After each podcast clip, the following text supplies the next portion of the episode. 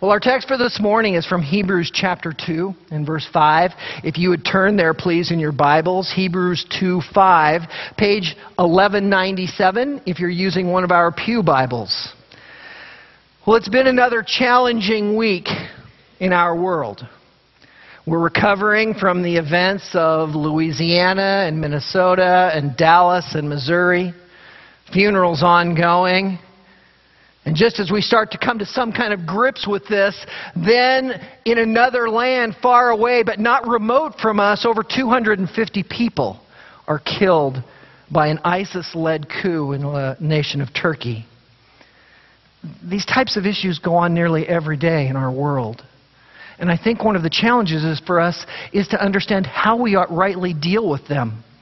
We can't worry our heads off. I had, I had a grandmother, uh, a sweet Italian lady, and she would get up every morning and she would read the local paper and she would read the obituaries and she would sit and cry over all the people that she didn't know that died and then she would get all upset for the next hour about all the things going on in the world that she couldn't control. Now, that's not to be our response. Yet at the same time, we can't take a, a laissez faire, oh, it's over there, it doesn't matter to us. We can't ignore this issue. We can't ignore it because of the, the smallness of the world in which we live. We can't ignore it because there is a, a nuclear component that exists within that country. We can't ignore it for a much bigger reason, and that is because of the gospel. Each of those lives that were lost were lives that were created in the image of Christ. Many died apart from him never to know him shortly, except to arrive in his presence, to bend the knee, and to confess that he is Lord, to be eternally removed from him. We have a responsibility as those who know. Because the understanding and the, and the rationale behind all of these events is the same. It is the component of submission to the God of the Bible of recognizing who He is. He tells us in His Word that He's revealed Himself to all people at all times, so that there are none that are without excuse. And yet many reject Him. And we have a responsibility to carry that message forward, to share the love of Christ and to do it right here, we were reminded in Sunday school this morning, it's not about going all over the world. It's good to do that. The message does need to go out through the world, but we need to share it at home. We need to share it at Walmart. We need to share it at the workplace. Because the gospel is the answer. It is about Christ. It is about recognizing that all men everywhere must bow the knee to Christ. And each of us must do that in a yet greater way. For there are yet still areas of our lives in which we fall short from that bowing. And that is exactly what we see in our text in Hebrews. We're in the third part of our series, Understanding Biblical Submission, in Hebrews 2 5 to 9. I know many of you are thinking, wow, the, how creative is our pastor in coming up with titles? Same title three weeks in a row. If it's any indication to you, that's exactly what people thought when I named my own engineering business. You ready? Basolo Engineering. I know, it was stunning.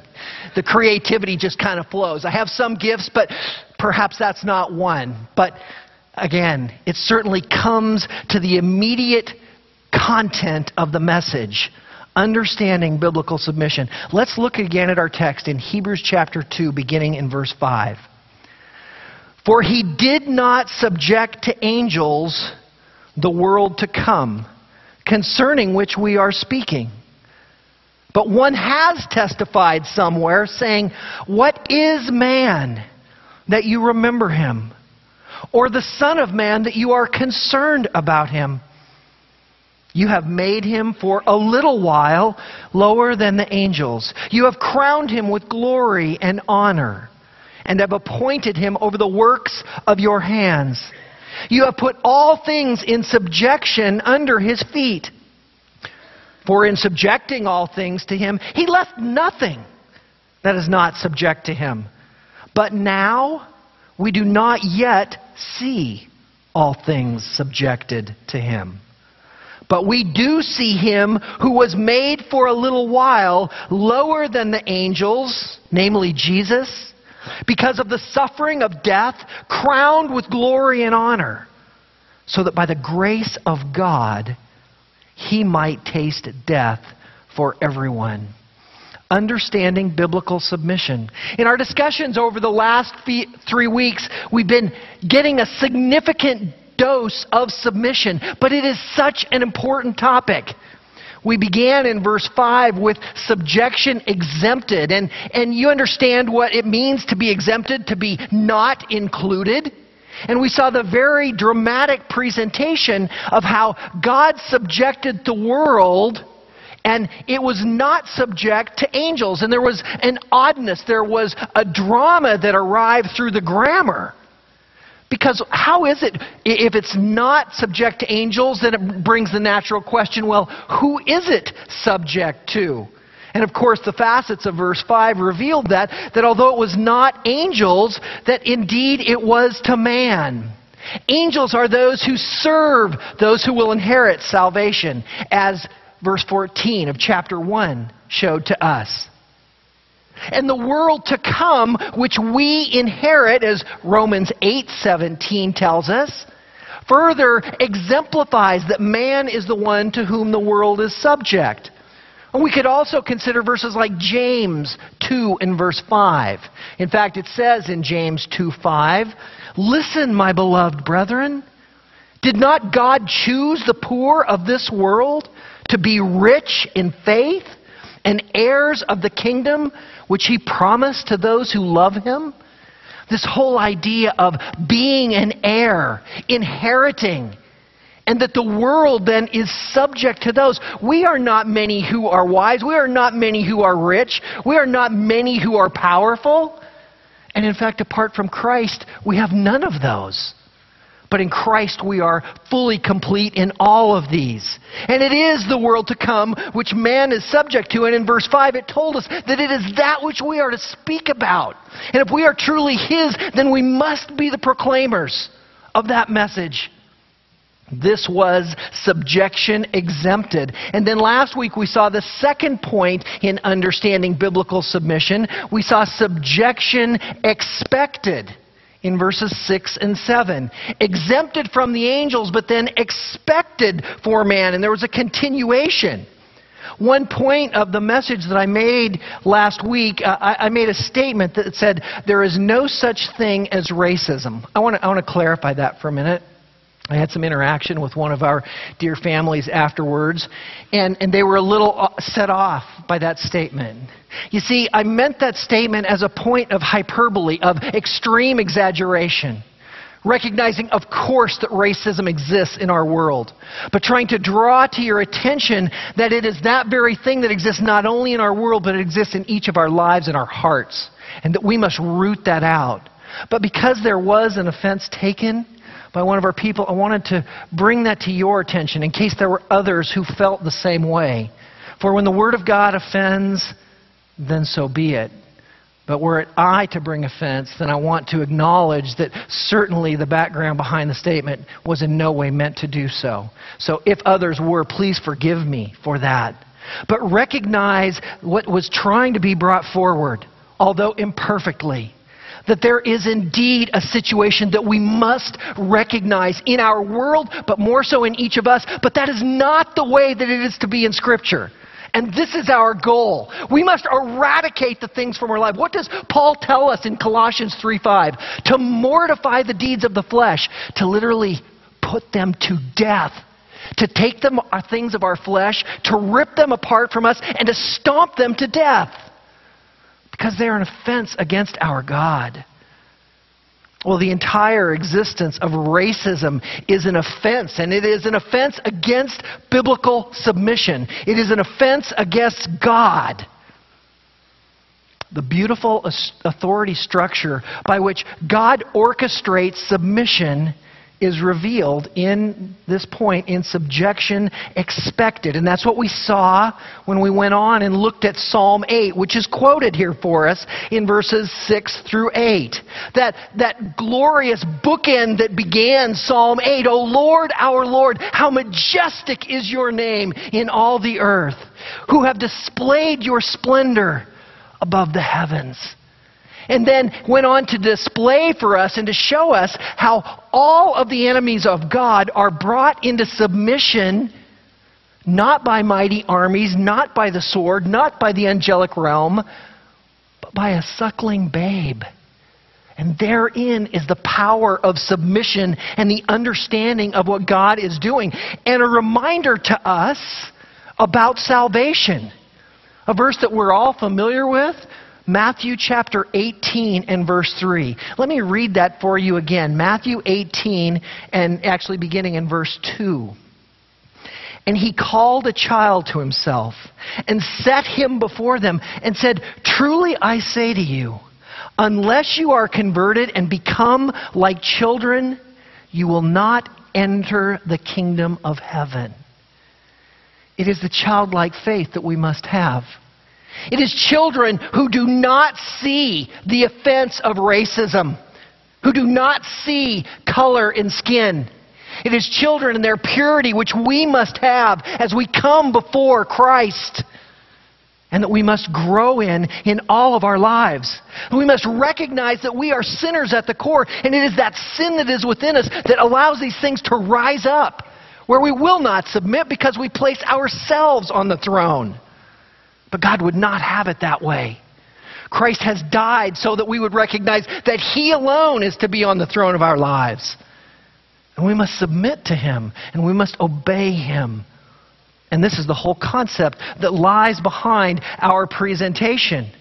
And so, also in Psalm 8, the submission of a child. And it carries forward to us then to talk about who is man that you consider him. And he points that out after he speaks about God's amazing creation in Psalm 8:3. When I consider your heavens, the work of your fingers, the moon and the stars which you have ordained. And then goes on to our quote, What is man that you are mindful of him? Or the Son of Man that you consider him? The consideration of God's plan is that man was in Genesis 1:28 to be over all of God's world, over all of his dominion on the, an earthly basis. But man fell, and death immediately resulted. Some have said, well, how does that happen, Pastor? Adam and Eve did not die as soon as they ate the fruit. In fact, we see them next hiding in the garden. Well, therein, beloved, of course, is the death there was death that occurred, as real as any death ever could. It was a spiritual death. It was the worst kind of death. It was an eternal death that separated them for all time from God. It was actually the components of physical death which became restorative, by which God allowed them to come back to Him. Think of their separation from the garden. Had they have remained in the garden, they would have lived forever and they would have lived forever apart from God. But God allowed, through His grace, them to be back. And so it is with the Son of Man who stepped in to pay the price. As God stepped in to make provision for Adam and Eve, so also as the first Adam failed, the last Adam came in to take his place. The one who restored all things that the world to come could indeed be subject to man. As Hebrews 2:5 tells us. Because man first needed to be restored. He was fallen, he was separated. We are fallen. We were separated from Christ. We lived in the lust of our flesh and in the darkness of our own hearts and minds until God restored us. We were dead in our trespasses and sins, as Ephesians 2 tells us. But God, being rich in mercy, with which He loved us, brought us the grace of His Son, the Lord Jesus Christ. And then we saw all of the, the you phrases there in verses 6, 7, and 8. Look at them six different times, showing us that God is the one who orchestrates all of this. Well, there is one more element of subjection, and it's revealed in our third point. We saw subjection exempted, we saw subjection expected, and our third point today is subjection accepted. Subjection accepted. Look at verses 7 to 9 with me again, won't you please? You have made him for a little while lower than the angels. You have crowned him with glory and honor. And you have appointed him over the works of your hands. You have put all things in subjection under his feet. For in subjecting all things to him, he left nothing that is not subject to him. But now we do not yet see all things subjected to him. But we do see him who was made for a little while lower than the angels, namely Jesus, because of the suffering of death, crowned with glory and honor, so that by the grace of God he might taste death for everyone. The connection to Jesus as the Son of Man in these verses is explicit. Verse 9 directly carries forward these ideas. In verse 7, it notes that he was made for a little while lower than the angels. That shows a short duration, and it also shows that there was a reduction in status. Jesus, who was eternal and with God the Father for all times, was made for a little while, a short period, lower than the angels. Those who would argue that this, this verse references men and not the Son of Man, Christ, have to come up and explain how a little while is all of history from Adam's fall until the final redemption of Christ. No, this is definitely Jesus who's being referenced. It is also him who is being crowned with glory and honor, as verse 9 confirms, and verse 7 in the quote of Psalm 8:5b shows us. Verse 7c proclaims as being over the works of your hands. Now, we didn't mention that man was designed to be over the works of God's hands on this earth. But keep in mind, the reference in Psalm 8, as we read in verse 3, was the moon and the stars and all of the created order. Man is never made subject over those elements. Only Christ is the one who reveals and rules over them. And that we see in the sixth seal of Revelation 6:13 and forward when it is broken by the lamb by Christ who rules the earth and the stars. These verses are all focusing on the Son of Man and Jesus. And in verse 8, our topic of subjection comes fully to the fore.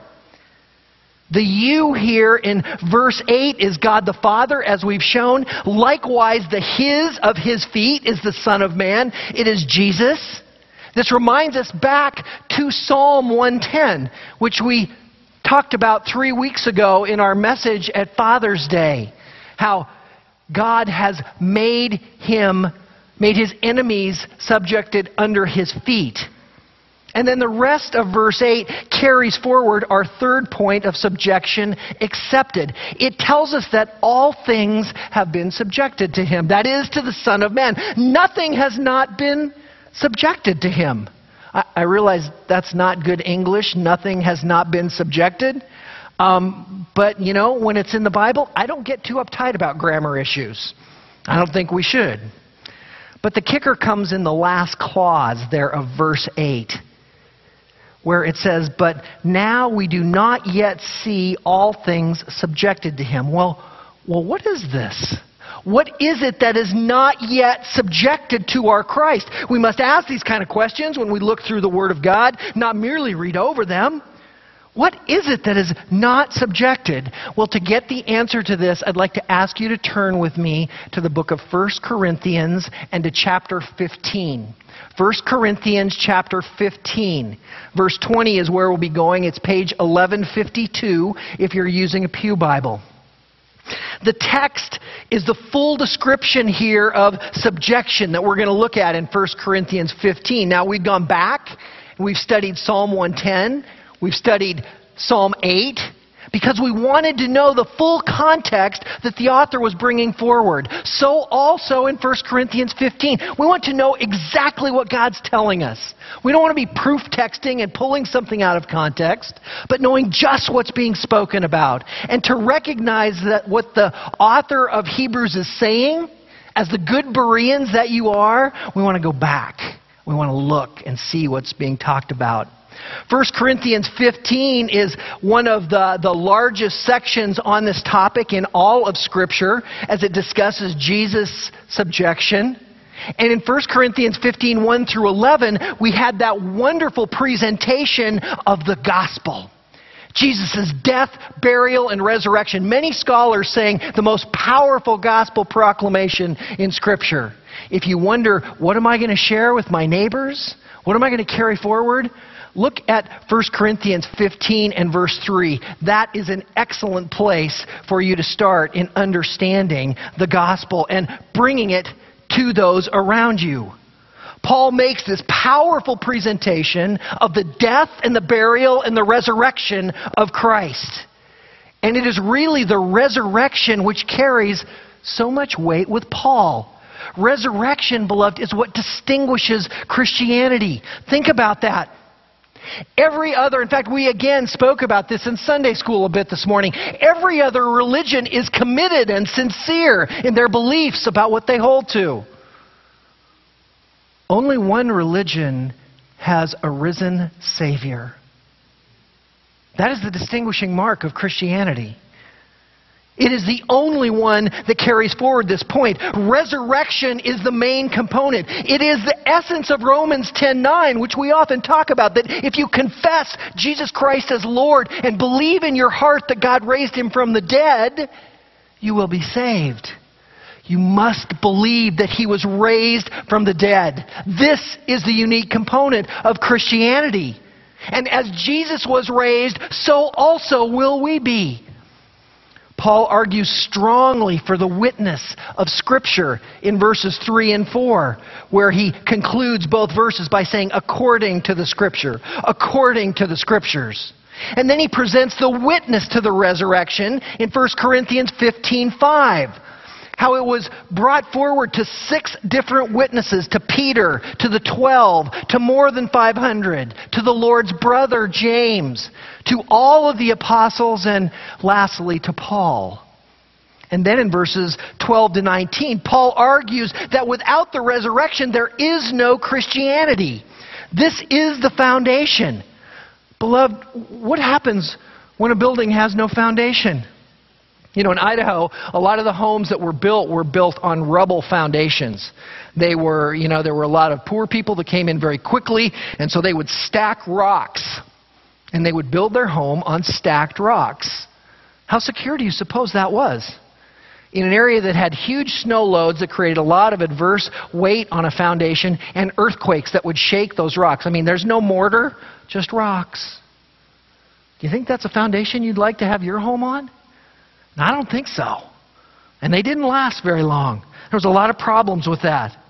Well, so also Paul establishes that without the foundation of the resurrection of Christ, we too are like a house that is built with no foundation and it has no value. But then in verse 20 to 28, he presents the order of the resurrection and the text we want to look at this morning. This is our text that defines the full realm of subjection.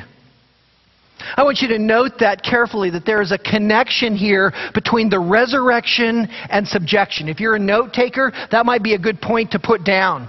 That there is a direct connection between resurrection and subjection. And we're going to see that as a key component in our discussion today.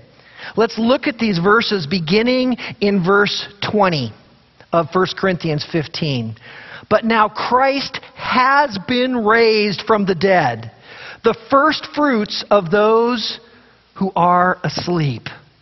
Paul begins by restating the basic truth. Basically, that Jesus is resurrected. Not only it is the key point in the gospel presentation, but it is the key point in understanding submission. Jesus is the first fruits of those who are asleep. Many have said, well, well what about this whole idea of asleep? I mean, even the disciples were confused when the Lord used the term. And they said, when it was, they were speaking about Lazarus, well, Lord, if he's asleep, he'll wake up. And Jesus said, no, he is dead. And he confirms that phrase being used of those who are dead. We see it also back in verse 6 of 1 Corinthians 15 after he had appeared to more than 500 brethren at one time, most of whom remain until now, but some have fallen asleep. So also in Acts 7:60 regarding Stephen when he is being martyred, as he prayed, "Father, forgive them," he breathed his last and fell asleep. Asleep is a term for death, very clearly. We see that in 1 Thessalonians 4 and verse 13, a very familiar text to us and so wonderful to consider. 1 Thessalonians 4 and verse 13 says, But we do not want you to be uninformed, brethren, about those who are asleep, so that you will not grieve as do the rest who have no hope. Again, sleep is referencing those who have died, but, but there is a great hope in this for those who have died in Christ. And we must not grieve as those who have no hope. This isn't saying don't grieve. Not at all. We absolutely will grieve, and we must grieve, and it is right. But we do not grieve as those who have no hope. We indeed have a hope. We have a living hope. And that's what's carried forward in verse 14 and following. Let me read them for you. 1 Thessalonians 4:14 For if we believe that Jesus died and rose again again our focus on the resurrection even so God will bring with him those who have fallen asleep in Jesus. For this we say to you by the word of the Lord that we who are alive and remain until the coming of the Lord will not precede those who have fallen asleep for the Lord himself will descend from heaven with a shout, with the voice of the archangel, and with the trumpet of God. And the dead in Christ will rise first. Then we who are alive and remain will be caught up together with them in the air, so that we will always be with the Lord. Therefore, comfort one another with these words. There is tremendous comfort in our understanding of the resurrection and in the order of the resurrection. God does not leave us wondering, well, how's this going to work? He does not want us worrying about those who have passed away. He says, this is how it is going to happen. This is the sequence of the rapture. When that trumpet sounds, the dead in Christ will be raised. And won't that be an amazing thing? I can't wait to see it. I, I rejoice when I am at the graveside of a believer knowing that one day these tombs are going to fly open. It's exactly what happened in Matthew 52 27, or 27 52. Imagine what that was like. Well, we may not have to imagine should the Lord return while we are here. And then we who are alive will be caught up together with them in the air. And this is the comfort. This is the order of the resurrection. Do not be concerned. Do not wonder about what will happen. God has that all in control. 1 Corinthians will add more to this shortly. Notice Jesus there in 1 Corinthians 20 is not said to be asleep, but to be dead. Now, why has that happened? Well, there's no difference in the physical condition that's being spoken of, but there are so many that are attacking Jesus' resurrection. Think about that. He, he must make a strong point. What did the Jews do? They took the Roman soldiers after the Lord was resurrected. They brought them into town and they paid them off to tell everyone, took a whole Roman centurion group and paid them off to go talk to everyone that Christ was not raised from the dead. The Jews just said he didn't die. The Gnostics said that Although he died, it wasn't God who died because the deity left him before the crucifixion. Everyone is attacking this. So he makes a strong point to say, yes, Christ has been raised from the dead. Paul's contradicting all of these by using the word dead. If others are dead, then we simply say they have fallen asleep. But certainly Jesus more so, and Jesus alone was raised from the dead. Paul carries this whole notion forward in verses 21 to 22, where he says, For since by a man came death, by a man also came resurrection of the dead. For as in Adam all die, so also in Christ all will be made alive. This takes us back to our hope of 1 Thessalonians 4. This is our understanding that we too who believe in Christ will be raised with him. Uh, but it is only those who are believers. It is true that all will be resurrected. One group to a resurrection of eternal life, another group to a resurrection of eternal punishment. We can go back to Daniel 12:2 and see the Old Testament speak about it. We can go to John 5 and verse 25 and see the New Testament. So all people are eternal, but only those who experience eternal life are those of the believers. The rest, eternal punishment. Notice the key component of verse 21 and 22 is the word dead. Three times it is used there to emphasize the effect of what had happened to Christ. And then in verse 23, we come to the formal order of discussion at hand. Verse 23 says, But each in his own order. Christ the firstfruits, after that, those who are Christ's at his coming. The, the subject of order is initially revealed for us here, and, and now we see this aspect of firstfruits, which was brought to us in verse 20. When, what comes to your mind when you think of firstfruits? Perhaps Exodus and the first fruit offering, the Feast of Weeks, perhaps. Pentecost, which was to be celebrated 50 days after the barley harvest. Incidentally, exactly the time frame we studied in the book of Ruth. But think a, more, a bit more deeply about this idea of first fruits. Why was God's command to, be, to bring the first fruits to Him not an oppressive command? Why was it not unjust to take the first fruits that had come up after the farmer has worked and toiled and now to bring that to God? Of course, He is God and He can do whatever He wants. But He is never unjust. He is never unfair. Apparently, though, some have thought so. Apparently, Cain had a little problem with bringing his first offering to the Lord of his first fruits. Statistics show the same is true in some churches today. So, why wasn't this unfair? Because there's more to come, right? When it comes to us and our giving, beloved, it's been said and well said that you cannot outgive God. And when it comes to this understanding of first fruits, the reason it was right to bring the first fruits is the whole rest of the harvest was yet to follow. There was no deprivation that was going on in God's request. Quite the contrary. It showed a heart of submission. It showed a heart that was willing to yield the first and all of the hard work. Not take it to yourself, not glean a little bit, not an Ananias and Sapphira. We're just going to hold a little bit back but to bring it to God, to understand He is the one who brings all bounty to us. Is there anything that we have that is not God's? Do we have wonderful jobs or homes because of our own giftedness? Who gave us the mind to think? Who gave us the job to work? Who gave us the body to be able to carry that forward? It is all of God, all of Christ. So also with Christ as the first fruits, there were more to come. And that is us, beloved.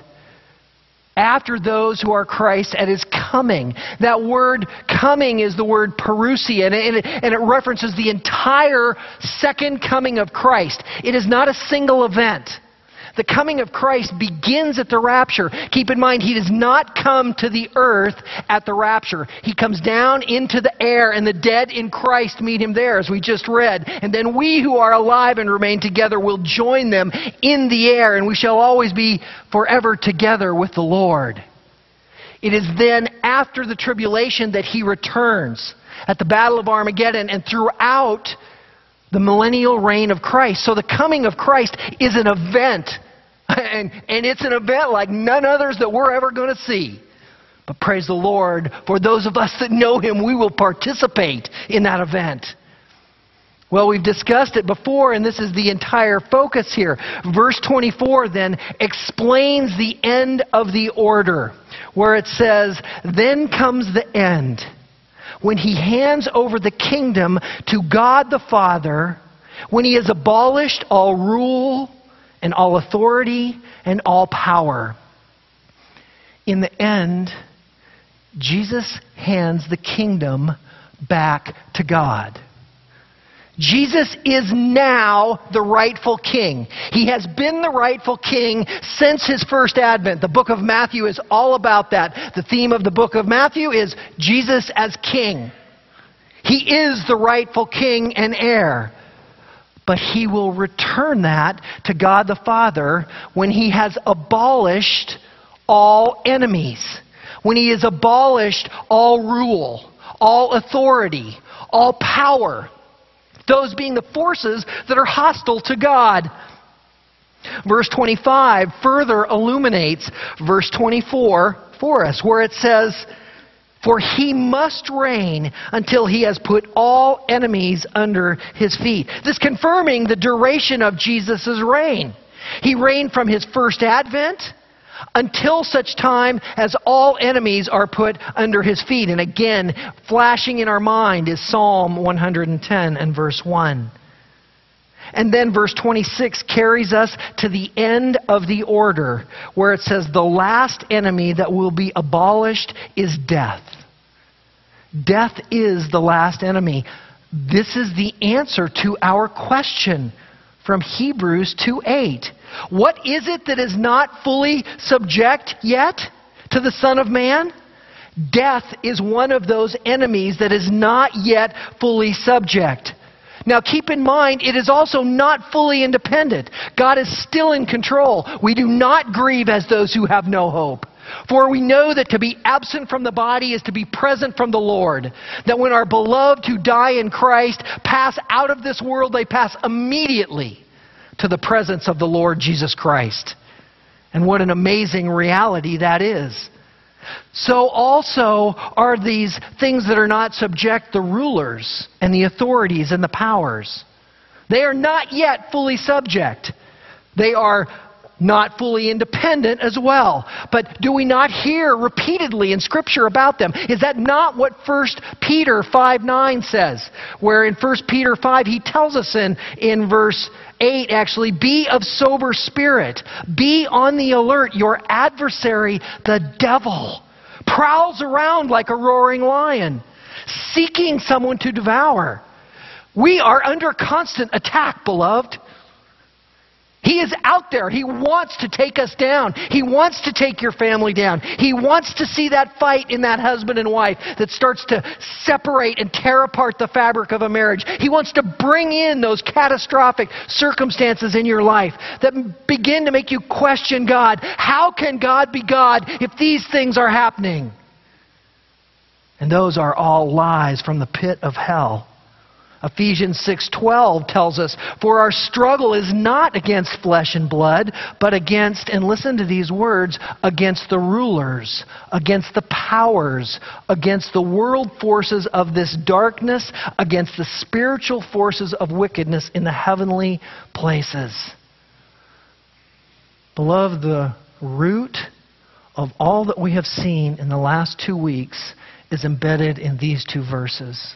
These are the attack from hell against those who would seek to exalt Christ.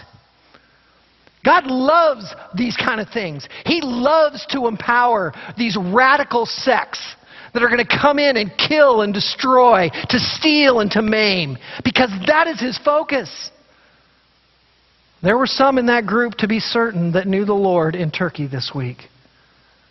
And he loves to draw that kind of attention and to draw believers in asking, how could God allow this to happen? God allows these things to happen because of the wickedness and sin of this earth, so that we get a clearer picture of what He is doing and that He is bringing all things to restoration. Go read 2 Timothy chapter 3 and understand how God is working through these circumstances. These terms, rule and authority and power, they're used repeatedly throughout the scripture. 1 corinthians of course 15.24 ephesians 6.12 but often in colossians and ephesians. In fact if you want to have a wonderful word study and be a good berean dive into colossians 1.16 and see that these who christ has exercised creative power over are the same. A wonderful study well, the reality of these forces today is very clear to us. Well, now we have the answer to the question of what is as yet not fully subject to Christ. But the main component of subjection, it lies in verses 27 and 28. Look at them with me, won't you please? For he has put all things in subjection under his feet. But when he says all things are put in subjection, it is evident that he is accepted who put all things in subjection to him. When all things are subjected to him, then the Son himself also will be subjected to the one who has subjected all things to him, so that God may be all in all. These are the capstones of our discussion on subjection. Now, you can also find a very complex discussion of pronouns in there. You start moving through the he's and the hims to understand who is God the Father and who is God the Son, and you will spend a little time there. And we do not have time, nor are we going to endeavor into that. I will encourage you. It is an incredible study. I have done it, and it will bless you mightily. And if you want to endeavor into it on your own, the key is Psalm 110, verse 1. It will unlock that sequence of pronouns that goes on. In fact, we could take that discussion all the way back to verse 24. But what is most important to us is in verse 28, particularly the aspect of the Son's submission to the Father. The very use of the word son in verse 28 is extremely rare by Paul in 1 Corinthians. It's used only one other time in the entire 16 chapters, and it's in 1 Corinthians 1 9. The only place it occurs in 2 Corinthians, again, one time in 2 Corinthians 1 19. This is a direct connection to the Son of Man back from Hebrews 2:8. These two verses are correlating one with another. The key component here, beloved, is that Jesus himself was subject to God.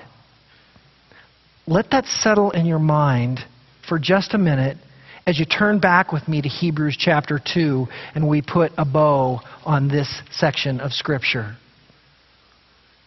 As you're turning to Hebrews 2, ask yourself in what ways was Jesus submissive to the Father? Yes, in turning over the kingdom back to him at the end. Now, that's no small matter. Imagine a king today turning over his reign. Imagine the, the Queen of England saying, You know, I'm just fine, I'm done, I'm going to turn this over to someone else. Imagine the President of the United States saying, You know, I got a few months left, but I really don't care. I'm just going to go ahead and turn this thing over to my Vice President. That's never going to happen. So, this turning back over and this submission and returning the kingdom is not a small thing. But in what ways prior to that? Can I suggest a couple to you? Well, in short, he was submissive and subject in everything. John 4 and verse 34 speak of that, and also John 6 and 38 in 4 and 34 and 6 and 38, it conveys that Jesus' only purpose was to do the will of the Father and that he did nothing on his own initiative. Doing the will of another is submission. By definition, it is voluntarily placing yourself under the headship of another. So Jesus did and was submissive in everything. He was also submissive in his suffering. Listen to Hebrews 5 8. Although he was a son, he learned obedience from the things which he suffered. Learning obedience is submission. And Jesus did so in suffering. But more specifically, he was obedient to the point of death as Paul tells us in Philippians 2 8. In Philippians 2 and 8, it says, Being found in appearance as a man, he humbled himself by becoming obedient to the point of death, even death on a cross. This is just what Hebrews 12:2 confirms as well when it says and it tells us to fix our eyes on Jesus the author and perfecter of our faith, who for the joy set before him endured the cross, despising the shame, and has sat down at the right hand of the throne of God. Beloved, this is the ultimate picture of submission. This is what Hebrews 2 9 is talking about. Paul says there in verse 9 of Hebrews 2, but we do not, or but we do see him who was made for a little while lower than the angels, namely Jesus, because of the suffering of death, crowned with glory and honor, so by the grace of God he might taste death for everyone. He was obedient in suffering. He was obedient in death. He was obedient in everything. This is how the resurrection is tied to submission. The first Adam failed. And so the last Adam was submissive in all things so as to achieve resurrection, so as to achieve resurrection for all of us as we become the redeemed through him. Beloved, God is not asking any of us to taste death for another person. More so, even the power of death is greatly rest- lessened to those who are the children through His Word. But there are many areas in which He is commanding us to be submissive. This is the problem in our world. They will not submit. They will not come down off the throne of their own making. Well, what is it that we must submit in? First is in the area of salvation. You must recognize and reassess. Paul continued to preach the gospel to himself. Beloved, so also must you. If you have any question about whether you know Christ, you must recognize that you are a sinner. You must fall on your knees in confession to Christ and seek to turn and to repent and to live a new life, to acknowledge Him as Savior, but to acknowledge Him as Lord and Master. That everything in your life must be brought into obedience to this book. He tells us a few of these, and I mentioned them at our first message. Let me share them with you again. And if you find there are areas in your life that you are struggling in this area of submission, write it down. Submission to employers. Often a very difficult thing, particularly for those that are not believers. Submission to government. How hard is it to submit to a government who directly contradicts the truth of the Word of God? But who is the one who establishes government? Romans 13 tells us. Submission to husbands. How much more difficult for our wives who have unbelieving husbands. Submission to the call that no woman is to teach a man. Submission to church teachers. Submission to elders. Submission to one another. And ultimately, submission to God.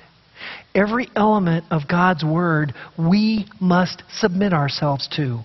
And there are areas that every one of us rear our heads and the hackles on our neck go up, and we say, I won't submit to that.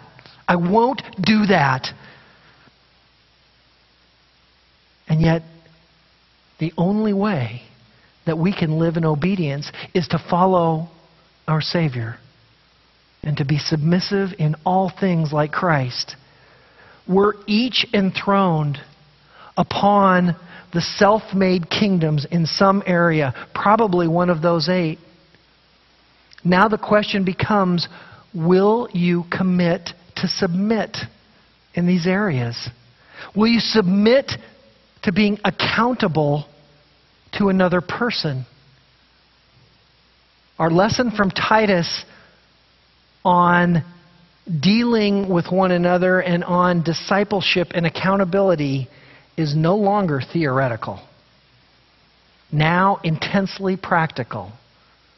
Will you obey God's command to disciple one another? And to acknowledge ways in which you are disobedient in your submission. If our Savior submitted in all things, how much more should we? Jesus was obedient in suffering to the point of death, even death on the cross, that he might taste it for all of us. Beloved, do we not owe the greatest response to him to find ways in which we fall short and to then submit? May God grant us the strength that we would recognize the ways in which we fall short today and to acknowledge to our spouse, another one close to us, that these are our areas of need and that He would be pleased to build this body and to strengthen us to go forth in the power of Christ through the truth that we see in what He did for us.